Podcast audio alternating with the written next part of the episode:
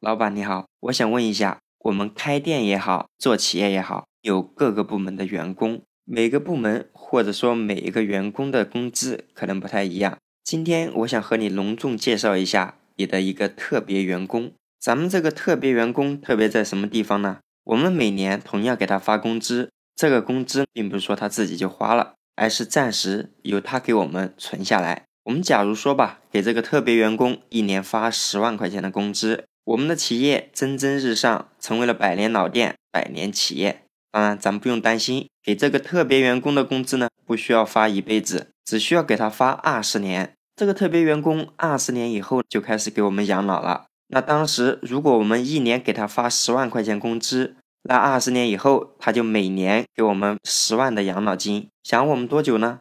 我们活多久就可以养我们多久。你说这样的员工好不好呢？当然，既然我们说他是特别员工，肯定就不止这样子了。他一年给我们十万养老金，养我们一辈子不说，还可以养我们的孩子一辈子，每年十万块钱的养老金。你看这样的特别员工好不好呢？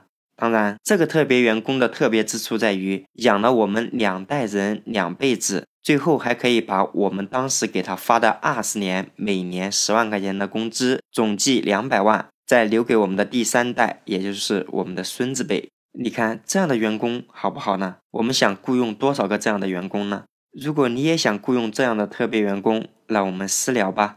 好的，本期节目到此结束，期待大家给我的专辑做一个十分好评，同时点赞、分享、评论我的这一期节目。